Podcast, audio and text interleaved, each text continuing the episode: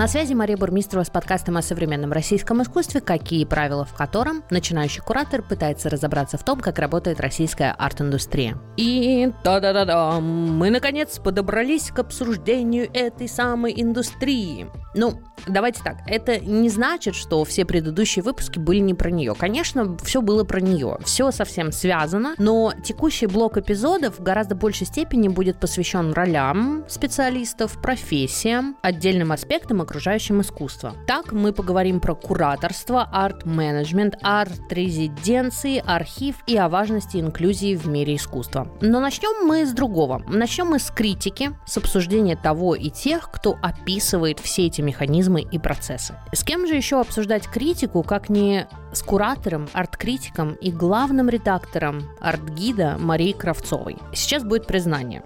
Я обожаю Артгид. Да и как его можно не любить?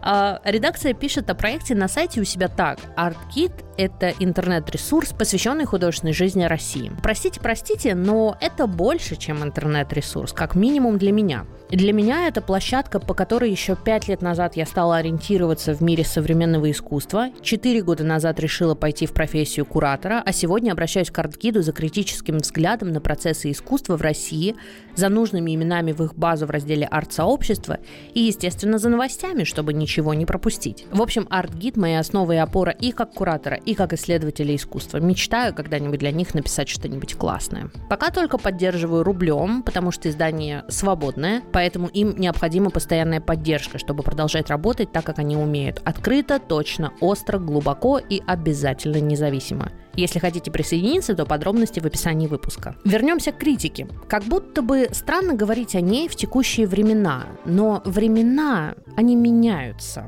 а вот институты остаются. Поэтому мне стало очень любопытно и важно понять, а как вообще обстоят дела у Института критики. ArtGit публиковал серию текстов об этом, которые и спустя 3-4, более того, 22 года все еще видятся актуальными. Настолько ли ничего не изменилось? Или э, все вообще не так, как я себе представляю, и категории типа прогресс-регресс здесь вообще неприменимы? Короче, вопросов было очень много. Мария на них любезно ответила.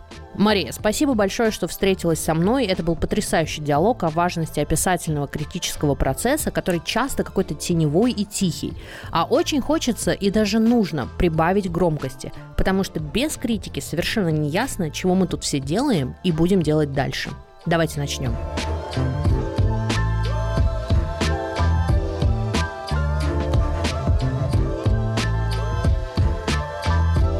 Мария, приветствую. Мария, здравствуйте. Я хотела бы начать, на самом деле, с того, что я посмотрела вашу лекцию в среде обучения «Сферический критик в вакууме». И меня там заинтересовала очень одна э, ваша цитата, где вы говорите, что критика э, важна для нашей идентичности. И мне вот стало любопытно, что вы имеете под этим в виду. Ну, во-первых, я хотела бы задать вопрос, э, давно ли вы посмотрели эту лекцию? Я посмотрела первый раз давно, сегодня с утра пересматривала. Я буду предъявлять претензии среди обучения, потому что я не давала им разрешения на настолько большую эксплуатацию по времени, собственно, этого видео. То есть, ну, как мне это никак не оплачено, ребята, готовьтесь. Угу. Потому что критик должен на что-то жить, э, а вы нарушаете мои авторские права. По поводу э, критики идентичности. Ну, давайте давайте сначала разберемся, э, какую роль э, критика, какое место критика занимает в институциональной системе культурного производства. Это, собственно, то, с чего я обычно начинаю свои занятия со студентами. Угу. Большой частью культурного производства или системы искусства является, вы знаете, музей, общедоступный музей, как бы открытый для всего общества. Это выставочная система репрезентации,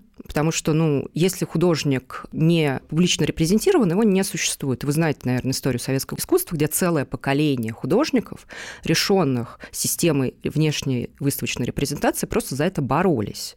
Да, это все кончилось э, бульдозерная выставка 1974 года. Это рыночная система, диверсифицированная на современный манер, когда художник не сам продает себя, да, как какой-нибудь вермиер, а, собственно, имеет делать это через посредника, галерею, дилера, другие как бы коммерческие институты. Это публика, о которой постоянно все забывают, а это ведь очень э, влиятельный художественный институт. То есть без публики ничего не происходит, и Мишель Фуко говорит о том, что тряпка, испачканная краской, превращается в предмет искусства, в произведение искусства под лучезарным взглядом зрителя, как он красиво выражался. Это конечно же, образование, которое является кругольным камнем любой институциональной системы. Вот нет образования, нет вообще ничего. И это институт критиков, который, э, собственно, соединяет э, как бы все эти кусочки между собой.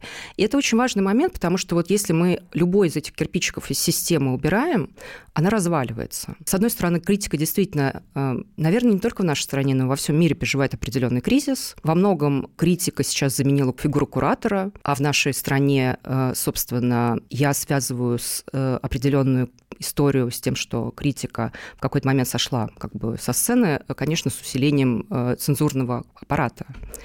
Вот. Но, тем не менее, если убрать вот этот кусочек кирпичик из художественной системы, она развалится. Потому что чем занимается критика? Да? Это же не историк искусства, который может действовать э, с исторической какой-то перспективы. Это люди, которые выносят суждения здесь сейчас, прямо в моменте.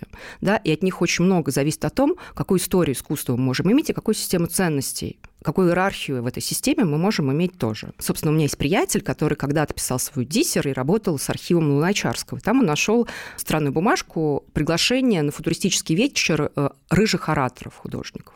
Вот, и мы до сих пор не можем разобраться, кто это был, потому что о них не сохранилось больше ничего. Только вот это приглашение в архиве Луначарского. То есть о них не писали. И мы понимаем, что художественные феномены, отдельные художники, целые поколения художников могут войти в историю искусства только если они описаны написаны критиком. Конечно, их потом может открыть э, историк искусства, да, как целое поколение, например, 30-х годов. Угу. Но все равно критик э, совершают вот эту предварительную работу. Это очень важно. По поводу идентичности. История критика в нашей стране как бы довольно интересная. Вообще, как все в нашей стране. Понимаете, у нас в стране интересная история коллекционирования, интересная история музеев, интересная история как бы взаимоотношений государства и художественного сообщества. Потому что у нас такая странная диалектическая страна, угу. самая прекрасная в мире. Абсолютно. Без ложной просто иронии об этом говорю, потому что, ну, э, такие формы, которые у нас культурное производство принимает, а, наверное, ну, как бы никто не проходил через такие трудности. И мы прекрасно видим, как э, то же самое поколение критиков 20-х годов, это же огненная критика абсолютно, сходила со сцены в 30-е годы, ну, то есть этих людей в прямом смысле слова репрессировали, и как они вернулись в конце 50-х, когда возникла новая ситуация угу. то, что мы называем оттепелью. Да, в первом же номере, наверное, лучшего художественного журнала в Советском Союзе «Декоративное искусство СССР», собственно, появляются те самые критики, которые были вынуждены уйти из публичного поля в 30-е годы, это блестящая критика. Они сразу же начинают обсуждать очень важный вопрос, например, там, музейное экспонирование. Вот. И эта критика, она совсем другая, чем, э, например, на, в, в этот момент на Западе. Потому что у нее, собственно, другая история, и какой-то степени по-другому сформирован как бы менталитет и взгляд на очень многие вещи. И вот, ну, как бы довольно интересно сравнивать, что видели, что не видели эти люди. Потому что критик рассказывает э, не только об искусстве, а об своем временем как бы in general. Угу. И это тоже очень-очень важно. И если у какого-то периода в искусстве нет собственной критики, у него нет собственной идентичности. Я вот сейчас, э, пока вы говорили про как раз-таки возврат критиков, которые были вынуждены уйти в 30-е годы, мне почему-то кажется, что у них и задача другая была, как у критика. Я имею в виду, если сравнивать с тем, что на Западе в этот момент происходило. Потому что если мы говорим про 50-е годы, кажется, что вот это как раз оттепель для Советского Союза, она подарила совершенно другие контексты. В то время как все таки на Западе, как мне кажется, развитие искусства и становление арт-индустрии, оно как бы немного линейно. Мне кажется, в тот момент, когда, допустим, западные критики, там, 50-е, 60-е годы, размышляли про более философские, может быть, вопросы, да, более такие культурологического толка вопросы, как будто бы в Советском Союзе у меня есть такое впечатление, что в 50-е годы происходила борьба за культуру просто. И, соответственно, у критиков политика была кардинально другая задача. Да, абсолютно точно. Это была действительно борьба за культуру, за новый ресурс, и эти люди очень четко видели собственные цели. Вообще, как бы я считаю, что вообще советская культура в сталинское время прошла период, который я называю унижением. Ну, например, музеи, музейные сообщества были просто адски унижены. И они сразу сориентировались, и они начали работу по расширению собственной сферы влияния, периметра возможного для них просто в первые же месяцы после смерти Сталина. Потому что вот рядом историческая библиотека, в которой я хожу, я хожу туда в том числе читать тома, собственно, документов идеологических комиссий СССР. Вот я люблю там посидеть с ними, и прямо видно... Это потрясающее чтение, мне кажется, абсолютно. Как они идут в атаку, как они, э, собственно, начинают атаковать различные культурные и государственные институты для того, чтобы им вернули не только свои их права, культурные, но их достоинство. Угу. Они предлагают различные проекты и так далее и тому подобное. Ну, например, те же самые как бы представители Союза художников вот рядом находятся. Наверное, не было э, ни одного работника в Советском Союзе, который был бы так решен прав, как художник. То есть люди, которых пенсии даже не было. Вообще, ну, как бы, конечно, и крестьяне такие же были, да, но тем не менее, вот, ну, просто когда ты читаешь, что такое художественное производство в позднее сталинское время, у тебя просто немножко встают волосы дымом, ты думаешь, боже, ну, как они вообще жили. Ну, то есть это кардинально далекое от э, светского образа художника, да, то есть это вот именно что с ног на голову, как значимость этой профессии. Да, абсолютно, и они не только возвращают себе достоинство, потому что, конечно, творческая профессия в СССР – это профессия очень уважаемая, уважаемые, но они, э, собственно, довольно быстро восстанавливают сферы своего влияния. То есть люди знали, что они делают. Возвращаясь к тому, что вот э, вы сказали про критика, да, и его задачу, что, если я правильно все услышала и поняла, без критика как бы мы можем сказать, что нет художника. Ровно до момента, пока художественная практика того или иного автора не вписана, не описана даже, скорее вот так, да, как бы его не существует. Я правильно поняла? Нет, я немножко переставила бы акцент, потому что когда я перечисляю как бы угу. институт, который вот, собственно, собственно, сферу Э, культурного производства формирует, я скорее говорю о том, что это не вертикаль, а горизонталь. То есть они все друг от друга зависят. Без э, художника нет критика и нет коллекционера. Без коллекционера нет художника и нет музея. Я не знаю, без выставочной репрезентации не будет рынка. И, кстати, э, критик тоже ведь в какой-то момент, с самого начала вообще критикой как таковой, с 18 века критик был в том числе агентством рынка. Mm-hmm. Хотя, в общем, как бы считается, что это как-то вот он не должен как бы влиять на это, да. Но тем не менее, как мы знаем, что, ну, например, такие критики, как Дидро, да, собственно, чем он занимался нашей матушке императрице, составлял как бы ее великолепное собрание, которое сейчас мы называем Эрмитажем. Это все не взаимозаменяемые вещи. Угу. То есть они существуют вот в этом симбиозе. Конечно, никто с этим не хочет согласиться, постоянно перестраиваются иерархии. Например, коллекционер любит говорить, что вот, ну, как бы они мы главные. Дел... они главные, мы же делаем выбор как бы вот из этого угу. бесконечной художественной продукции, которую мы предлагаем. Мы изымаем некий предмет и делаем из него вот собственным выбором произведения искусства. Музей считает точно так же. Художник, конечно же, собственно, давно все равно продолжает жить в романтической парадигме гения. То есть я это все наблюдаю даже, в общем, самыми, наверное, современными как бы авторами, с которыми встречаюсь. Но, тем не менее, как бы живут у людей определенные стереотипы. Но все-таки я считаю, что это все система, которая... Ну, мы же не можем просуществовать без сердца и без легких. Вот и если это единое, всё... да, это единый конечно. организм. Угу. Да, и, собственно, ну, я еще раз, видимо, воспользуюсь случаем э, какого-то публичного выхода, вот с вами, например, беседы, она же будет публичной. И, в общем, всем скажу, что, типа, не, ребята, нельзя ничего изъять, и, наверное, стоит подумать об этом, особенно в такой сложной ситуации, в которой мы сейчас все оказались. Я вот э, в том числе слушала вышеупомянутую лекцию и потом прочитала все четыре части по второму разу э, дискуссии 2001 года в журнале «Октобер», которая мне показалась спустя 22 года, звучит, как будто она вчера была. Я поймала себя на мысли, что как будто бы сегодня эти акценты по поводу верификации художественной практики, как практики, принадлежащей именно к миру искусства, а не к миру творчества, сегодня как будто бы выступает не столько критика, сколько институт. То есть, например, условно, если куратор берет художника и выставляет его на выставке, причем как будто бы есть у меня такое внутреннее впечатление, что неважно, где на выставке, а именно выставка как, инсти... вот, как механика институализации, да, то вот он как бы уже вписан, он как будто бы уже тем самым верифицирован. Но мне кажется, это может быть несколько посредственно, или это как первый шаг, что ли, к полноценной верификации. Понимаете, про что я? Mm, да. И вот мне что-то кажется, что на сегодняшний день вот этот акцент с верификацией того, что это искусство, условно, а не творчество, перетянуло на себя в гораздо большей степени институты. И вот конкретно выставка как механизм работы этих институтов. Будь то галерея, будь то музей. Я сейчас попробую не согласиться, но как-то аргументировать это сделать. То есть, ну, как бы, опять же, выставочная репрезентация, то, что мы называем выставкой, это вот часть вот этого механизма публичного существования искусства. И да, действительно, э, тут есть еще один момент очень важный. Когда вы говорите про институты, вы скорее имеете в виду институцию и, скорее всего, ну, как бы культурный центр, музей, да, вот это да. вот все, да. А, просто тут надо разделить, да, не только галереи. Вот, кстати, галерейные показы чаще всего как бы сопровождаются попыткой критиков. Но это в нашей стране так сложилось в 90-е годы. А музейные, ну, за всем не уследишь. Но тут история следующая. Смотрите, сегодня некоторые художники пытаются выбрать, что называется, с кем вы мастера культуры актеры. Ну, например, э, они с художественным процессом, который, собственно, делается институтами и кураторами, или, например, они с рынком. И я знаю один такой пример одного художника, который был довольно сильно знаменит в конце нулевых годов. Он был из творческой, но при этом довольно бедной семьи, насколько я понимаю. У них были довольно тяжелые 90-е, как, кстати, у многих. И в какой-то момент он э, ориентировался только на рынок художественный. У него была в какой-то момент очень хорошая рыночная карьера, он сотрудничал с галереями, на ярмарках многих участвовал, ну, как бы он на ней практически полностью сосредоточился. И сейчас он, в принципе, никому не известен. Он неизвестен, например, моим студентам. Они будут искусствоведами, когда вырастут и получат диплом. Такое ощущение, что у него все было. То есть он просто упустил работу с кураторами, интеграцию в актуальный художественный процесс, который, конечно, конституируется институциями и э, выставками во многом. И сейчас он, в общем, как пытается как бы свою политику перестроить, перестроить себя, но боюсь, что у него ничего не получится.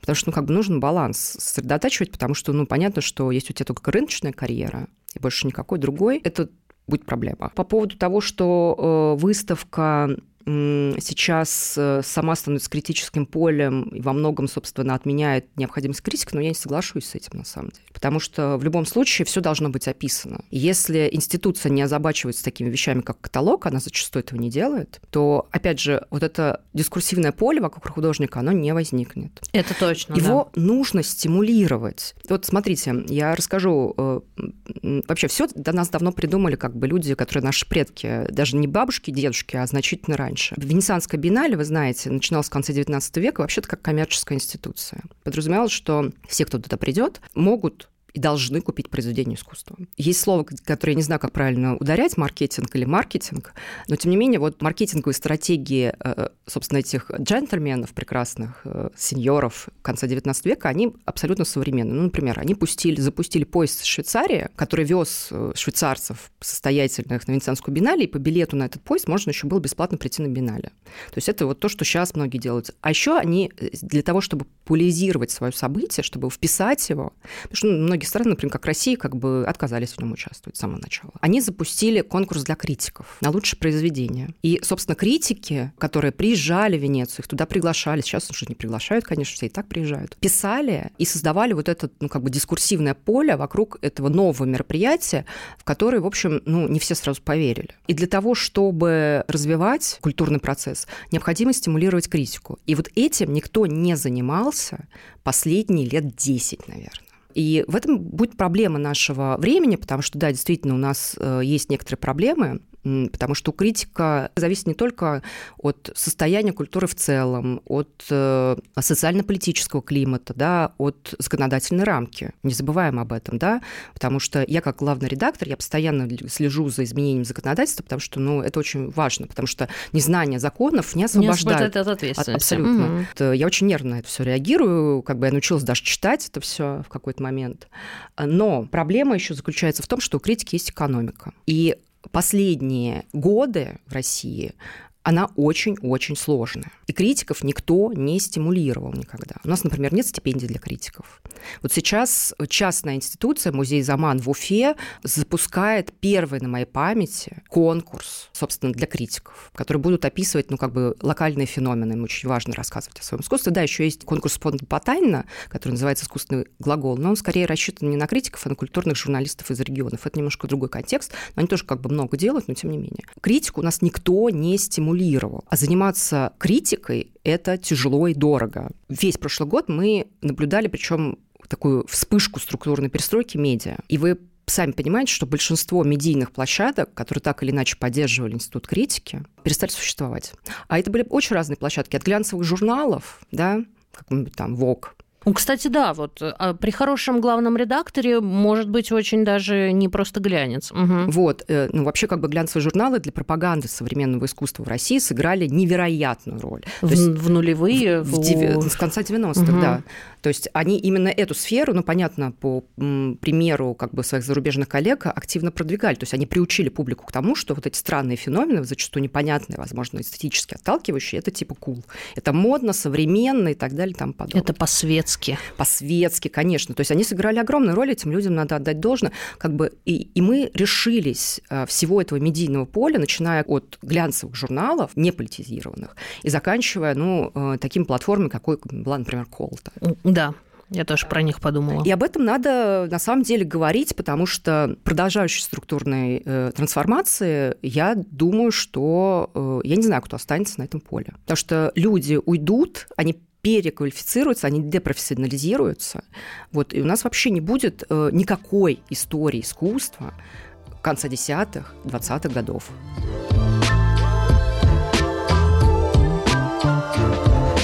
Мне кажется, что в России есть какое-то очень четкое разделение между вот этим исторически толстым художественным журналом и медиа. Всем, что просто там любую газету, журнал, мы возьмем интернет-портал, неважно. И вот что критика как будто достаточно давно тоже вот тут куча оговорок, потому что все равно есть критики, которые там писали в «Коммерсант», например, в РБК, еще куда-то, да, то есть в популярные СМИ. Но мне почему-то кажется, что довольно давно, и это как бы просто все вот увеличивалось, увеличивалось, увеличивалось, что художественная критика ушла вот именно в эти толстые исторически обусловленные художественные журналы. Например, назовите ее. Художественный журнал, а, допустим. Журнал, окей. То есть это вот такой, знаете, как э, вот это же с э, императорской России вот эти вот большой толстый журнал, который там раз в несколько месяцев. Если мы отойдем немного от искусства, да, есть, допустим, э, там не знаю, новое литературное обозрение, есть неприкосновенный запас. То есть эти большие журналы где как раз-таки вот условно вся гуманитарная наука, ну, как бы она на этих журналах держится, потому что мы не видим похожих материалов никаких критических или раскрывающих какие-то феномены более глубоко, более вот институт интеллектуализировано, что ли, более по-академически а, в обычных медиа. Тем не менее, да, и художественный журнал как бы все время критикует тоже. А, смотрите, на самом деле критика – это же поле, и в данном случае медиум не важен. И я напомню, что художественный журнал в 90-х годах возник, в начале, по-моему, в 93-м году, и в какой-то степени а, она дополняла поле уже существующей газетной критики в тот момент, которая изобретала новый язык рассказа о новом искусстве, эту трансформацию, которую культурная сфера э, в новой России в тот момент проходила. И э, смотрите, тут еще есть один момент очень важный. Каждый из нас специализируется на очень разных вещах. Как бы весь культурный процесс ни одно отдельное медиа, ни один отдельный журнал не сможет описать. И мы все вместе делаем, э, собственно, одну большую работу. Потому что, ну, например, художественный журнал не будет анализировать э, какую-нибудь историческую выставку в Третьяковской галерее, хотя, в общем, она может, например, в себе содержать какие-то довольно интересные э, моменты, например, связанные с современной э, экспозиционной деятельностью или еще чем-то там, исследовательской в том числе, ну, потому что это ХЖ занимается в основном именно, собственно, актуальным искусством, да, а выставка может, например, быть э, романтизмом, спорным, великолепным, который, в общем, во многом, ну, какие-то новые трассы проложил о том, как думать о выставке, как делать выставку в нашей стране. Я еще, кстати, могу вспомнить искусствознание, журнал какой-нибудь, да, хороший, как главный редактор у него Николай Юрьевич Молок. Но все равно ни один из этих медиа медиумов, скажем так, да, назовем его так, не может в себе вобрать всю полноту процесса. И, собственно, мы все вместе создаем этот архив будущего. Есть еще вот эта мысль, которая а, в том числе звучала вот в этой дискуссии 2001 а, года в журнале «Октобер», да, и такая, ну, то есть тоже довольно понятная. Критик вписывает художника в контекст. А я вот сижу и думаю, а вот в контекст чего? И здесь меня просто заинтересовала фраза Дэвида Джослита как раз-таки, что он э, имеет в виду художественная практика э, как объект истории. И я вот подумала, хм, интересно, вот этот контекст, в который а, критика вписывает художественное произведение, да, художественную практику автора, ведь про настоящее с прицелом в будущее, верно? А, а не про прошлое. Как вот это вот произведение, которое мы описываем, вписывается в уже прошедший контекст. История искусства. Он больше именно про настоящее и про те контексты социокультурные, которые вокруг этого произведения происходят. Верно? Ну, то есть это не только про историю искусства. Конечно, ну, как я вижу эту, эту ситуацию, когда этот круглый стол записывался, э, никто из этих уважаемых прекрасных людей не знал, как будет дальше развиваться, что появится там NFT, еще mm-hmm. что-то такое, что мы будем все... Кстати, от э, действительно как бы искусство трансформируется, в том числе в рамках э, появления каких-то технических инноваций. Мы это видим по вообще как бы сложению искусства модернизма. Как я понимаю мысль Джослита, возможно, неправильно. На самом деле ведь основные инструменты и методы современного художника как бы сложились, извините, еще больше ста лет назад уже. Да? Прежде всего, конечно, в рамках экспериментов авангарда прежде всего связанных с антиискусством. Да? Тут, конечно, еще надо строить Петра Бюргера, да, который говорил о том, что, собственно, вот эти практики, они стали персональными, они были просто приватизированы художниками после Второй мировой войны. Если их предшественники до Второй мировой войны экспериментировали, эти инструменты превратились в обычную практику, ежедневную у тех поколений, которые, собственно, пришли после Второй мировой войны. И задача критики — показать, как эти старые, на самом деле, инструменты работают в актуальном контексте. Показать, как актуальный контекст привносит, формирует новые смыслы вокруг, в общем-то, старых инструментов. Вот, например, ну, ну сложный случай, современная абстракция — это вообще что такое? Та, та же абстракция, только в профиль как будто. А что это такое? Вот, ну, я, это вот. риторический вопрос. Ну, например, да, то есть... Э... А может ли она быть вообще современной? Ну, то есть это, как сказать, это просто абстракция, 2023 года. Но тем не менее, тем не менее, смотрите, это изм, да, угу. который не ушел в историю, в отличие, например, от кубизма какого-нибудь, да. да, к которому очень много художников э, современных, в том числе, обращаются. обращаются Тех, да. Ихтер, например. Угу. Вот, кстати, угу. ну как пример современной абстракции. То есть нельзя же сказать, что это какая-то та же абстракция, которая была, например, э, в 20-е, там, 10-е годы прошлого века. Это что-то другое. О чем я говорю, о том, как вот эти когда-то появившиеся инструменты и методы, как они с помощью как бы художника переизобретают себя и как бы держатся на волне современности. Но я вот сейчас думаю, что это как будто бы задача номер один. Но есть еще задача номер два – это формирование текущего нарратива истории искусства.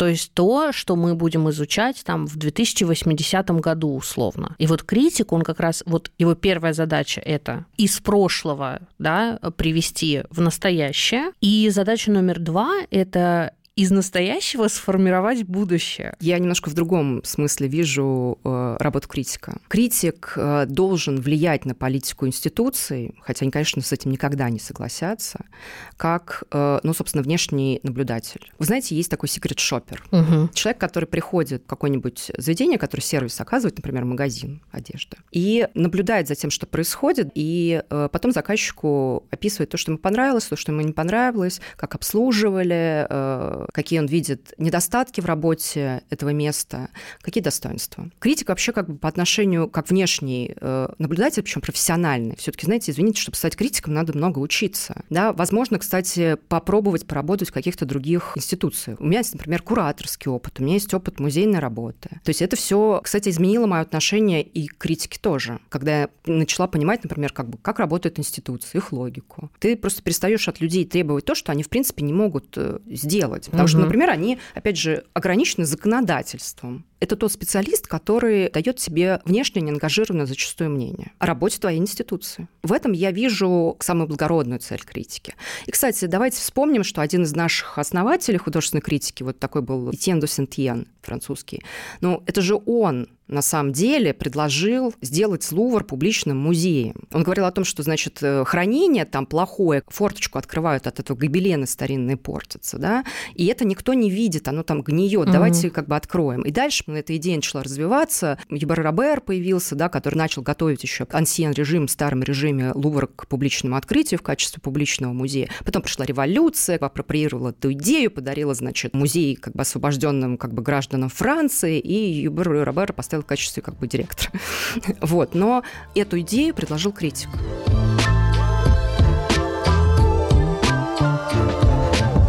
достаточно распространенный миф, что когда мы слышим слово критик, это значит поругают сейчас, да. При этом мы понимаем, что это вообще ни разу не правда, и критика это немножко вообще другая задача, а не разнести в пух и прах э, просто с потому что он критик, условно. Но я вот задумалась о том, что при условии, когда в индустрии ключевое место, что ли, занимают именно институции, очень мало кто действительно кого-то ругает, потому что вот из-за достаточно агрессивной политики в сторону критики в смысле негативного какого-то мнения и прочее. И поэтому, а, как мне кажется, у нас вот по крайней мере, в обычной прессе ты очень редко встретишь, когда там ну, не знаю, разнесли в пух и прах э, какую-то выставку в условной Третьяковской галерее. Я иногда обращаю внимание, что у нас, э, как это, как про покойников, прости господи, либо хорошо, либо ничего. То есть у нас как-то вот э, не очень принято ругать. Поэтому у нас в противном случае не пишут вовсе, как будто бы. Ну, во-первых, есть внутренняя аффилиация, и э, это, скажем так, в меньшей степени московская проблема, но это, например, проблема регионов. Очень сложно, я бы с удовольствием работала с региональными авторами, но очень сложно найти людей, не аффилированных с институциями, потому что ну, как бы люди, которые пишут, зачастую еще где-то работают там в музее или еще где-то. Например, есть потрясающий э, портал, который называется «Культура Екатеринбурга РФ». Очень профессионально люди работают. Одна незадача. Этот портал создан местным департаментом культуры. На нем базируется. Понятно, что они не могут уже по отношению к каким-то проектам да, занять э, независимую позицию. Тем более уж какую-то совсем там негативной оценкой, понятно. Да-да-да. Угу. У нас тоже довольно много людей, которые, как бы, собственно, аффилированы с институциями. Это правда. Кстати, отчасти Аргит тоже, потому что, ну, как бы у нас партнерские отношения с несколькими московскими музеями. Я с вами согласна, и самая огненная критика, самая независимая, это была когда-то газетная критика. Угу. Когда медиа существовал как отдельная развивающаяся сфера, да, вот, ну, как бы до истории там с НТВ и прочими вещами. И действительно, вот, ну, как бы не было никаких аффилиаций. Вот это была, наверное, самая, как бы, самый интересный момент э, в истории современной критики России. Но он продолжался довольно недолго с 90-х. Как и все. Ну, да. Э, ну, как нас... Подождите, ну, Маркс же нам как бы научил нас, что капитализм работает на то, чтобы создавать бесконечные кризисы, которые он преодолевает и возрождается, что надо, значит, сначала все снести, чтобы потом вкладывать ресурсы в постройку нового. Mm. Вот. Но, э, тем не менее, это длилось примерно до середины э, нулевых годов, а потом из-за политических и экономических событий все это прекратилось. Но при этом я все-таки не считаю, что критика в какой-то момент кончится. Ну, она может затухать и как бы вспыхивать заново. Ну и, возможно, будет какое-то время, когда она, собственно, перезапретет себя как бы и вернется, эм, собственно, в публичную сферу в, ну, скажем, более активном состоянии, чем она сейчас. Угу. Я просто а, в этом плане, вот честно тут признаюсь, по искусству мало вообще себе представляю вот эту историю с неругаем. Но я, например, помню вот э, как раз связанные истории именно с глянцем и с модными домами. Никто не может ругать дизайнеров, иначе все заберут рекламные контракты. Но я все время, у меня такая внутренняя мечта, все время мне очень хочется Мичику Какутани, нью-йоркского э, э, литературного критика, которая разносила всех нынче современных э, классиков американской литературы в пух и прах. И это невероятно интересно читать. Не потому, что она ругается, а потому что это кардинально другая точка зрения. Когда все вокруг хвалят условно. Mm-hmm. И тут появляется один такой голос, причем писанный в, в медиа, как в институт, то есть и в Нью-Йорк Таймс. И он один, она одна, вернее, говорит о том, что нет-нет, подождите, посмотрите-ка вот сюда, это же вообще мимо просто всей нашей действительности, что, зачем и почему. Ну, для этого должны быть другие условия, да. э, как бы другая институциональная система другая экономика. Вот. Но смотрите, у нас есть ведь э, альтернатива, да, например, телеграм-каналы. Я вот о них тоже как раз подумала, и я даже себе здесь записала, что э, у нас сейчас все нелицеприятное мнение о том, что происходит в институциях или там, не знаю, у каких художников они выставляют, в галереях, например, кого они подписывают и так далее. У нас все это переросло в совершенно новый формат анонимного телеграм-канала. Но я думаю, что скорее всего, чаще гораздо анонимного, чем э, человека с лицом, который вдруг окажется персоной нон-грата везде, да? Ну, смотрите, во-первых, тоже должна признаться, я не подписана ни на какие анонимные телеграм-каналы, потому что они анонимные. Я э, хочу, чтобы люди брали на себя ответственность за свои слова. Я хочу так. знать, кто эти слова говорит мне, потому что, ну, понятно, что в телеграм-каналах, особенно анонимных, мы видим огромную долю манипуляции. Естественно, конечно. Причем, знаете, это не наивные, не невидные вещи. То есть это действительно как бы манипуляция с определенными целями. Ну, и я не хочу быть, э, скажем так, тем человеком, который, собственно, еще придает какой-то медийный вес своей подпиской как бы этому каналу. Вот. Но опять же, знаете, вот ну, для того, чтобы стать критиком, тебе должен быть большой опыт работы в этой сфере. Потому что какие у нас самые активные критики? Это молодые люди, которые приходят, и вот, значит, им надо обязательно со всеми разобраться, да. Но еще раз повторяю, вот когда ты довольно долго работаешь, э, имеешь очень разный опыт, ты уже начинаешь соотносить свои наивные, зачастую идеалистические представления о том, как надо и о прекрасном, с тем, как действительно это работает. А это работает всегда в системе ограничений различных. Экономических, финансовых, законодательных, институциональных и так далее и тому подобное. И твоя критика должна быть аргументирована. Да, все разбивается от, а, об реальные механизмы работы.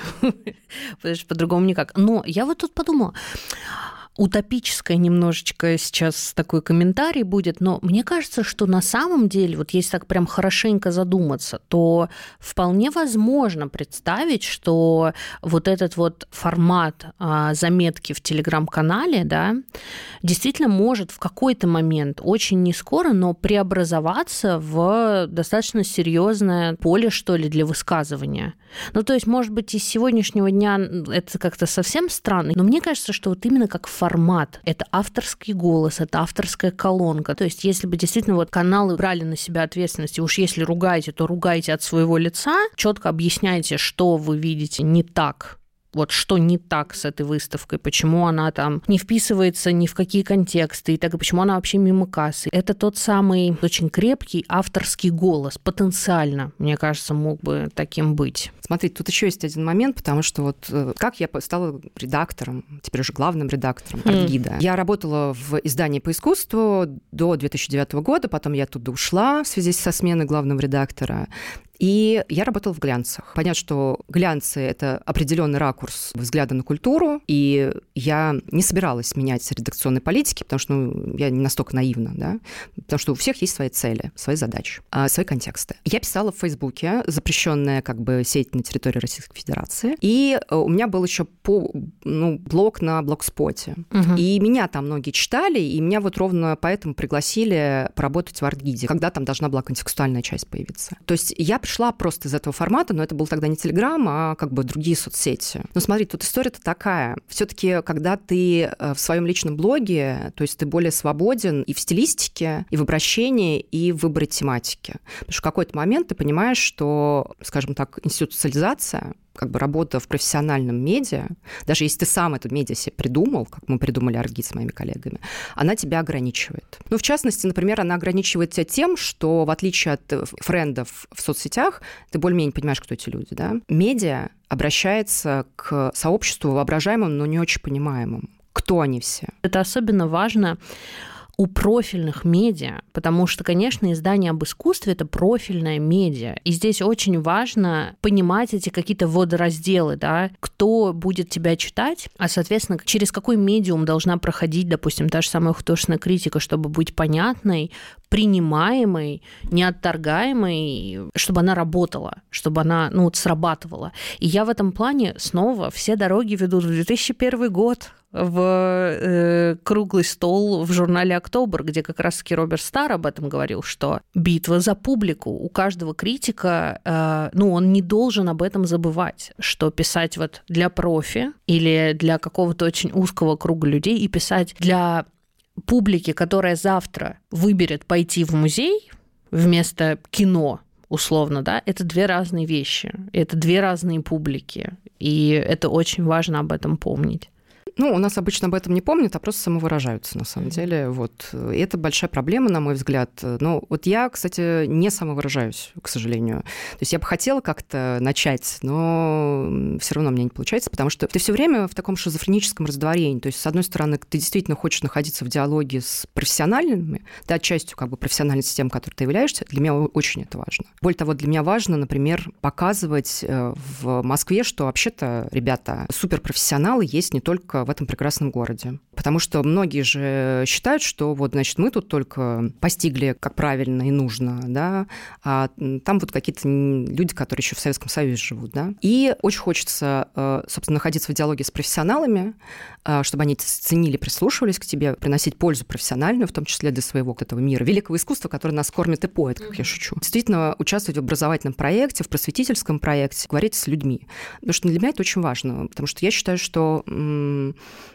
Культура – это очень важная сфера. Я очень много в последнее время об этом думаю в связи с э, событиями, что культура – основополагающая вообще вещь, потому что это то, что формирует вообще все, начиная от воспитания, начиная от эстетики, вкуса, вот каких-то таких вещей до, ну, банально до поведения, например. Ну, то есть это какая-то такая очень основополагающая штука. В нашей стране, в которой какая-то тяжелая история. Вообще, как мне кажется, от царя Гороха она тяжелая угу. у нас ведет. Культура играла еще одну роль большую, да. Это видно по истории, конечно, советской эпохи, когда она их утешала в действительности. Вот то, как я начала понимать, э, почему советские люди в определенные периоды так фетишизировали культуру потому что, собственно, да, была реальность, зарегулированная, во многом идеологизированная, и культура в этом контексте получала какое-то сверхзначение, какого-то другого мира. И об этом тоже надо все время помнить, потому что вот ну, у нас есть такая как бы традиция. То есть не развлечение, не entertainment, поле образования смыслов и поле, в котором действительно ну, параллельная реальность абсолютно. Вот и я думаю, что, конечно, ну, 24 февраля прошлого года, я совершенно непонятным для себя образом оказались в Третьяковской галерее в залах древнерусского искусства, где было огромное количество человек. У них по лицам было видно, что они там оказались тоже вот примерно не знают как. Угу. И в этот момент сложный эмоционально э, мы, э, собственно, пришли в музей, более того, как бы в залы самого, наверное, древнего искусства, которое есть в нашей стране. В поисках опоры? Конечно. Смысла, опоры и, ну, наверное, успокоение, плохое слово какое-то архаичное, но как бы это тоже. Коротко в эпилоге скажу по поводу среды обучения. Друзья, это не та институция, где вы хотите учиться. Скандалы и конфликты с преподавательским составом в течение прошлого года флер так себе. И даже если сейчас все ок, что кажется не так, но я ничего не утверждаю, просто выбирайте более экологичные места обучения. Тем более, что в этом подкасте мы советуем их просто массу. А вот по поводу критики отмечу вот что. Сила критика действительно состоит в том, что он способен влиять на политику институций. Другой вопрос, конечно, насколько это влияние реально сегодня, но и одной выставкой сыт не будешь. Арт-процессу живо необходимо описание. Подчеркну, не упоминание в прессе или телеграм-канале, а описание – хорошее, добротное, долгое и дорогое. Потому что без него поди разберись потом во всем этом многообразии, что существует сегодня. Под многообразием я, конечно, здесь понимаю художников, институции, выставки и кураторов. Нужен нам этот человек с железной рукой и острым словом, который сможет нас всех здесь направить и дооформить. Крещу пальцы на полноценное возрождение критики в России. Ох, как она нам нужна. Как и всегда, проекты имена, звучащие в нашем диалоге, вы сможете найти в описании к выпуску. Присоединяйтесь к нашему сообществу ВКонтакте «Какие правила дневник подкаста». Еще у нас есть канал в Телеграм «Какие правила искусства», где вы можете обсудить этот выпуск. Ссылки на социальные сети найдете в описании. Подписывайтесь на нас на любой платформе, где вы слушаете подкасты, не пропускайте новые выпуски, ставьте оценку и оставляйте отзывы в Apple подкастах, ставьте сердечки на Яндекс Музыке и фолловьте нас в ВК Музыке. Все это очень помогает продвижению проекта. А впереди у нас много всего интересного. Пока.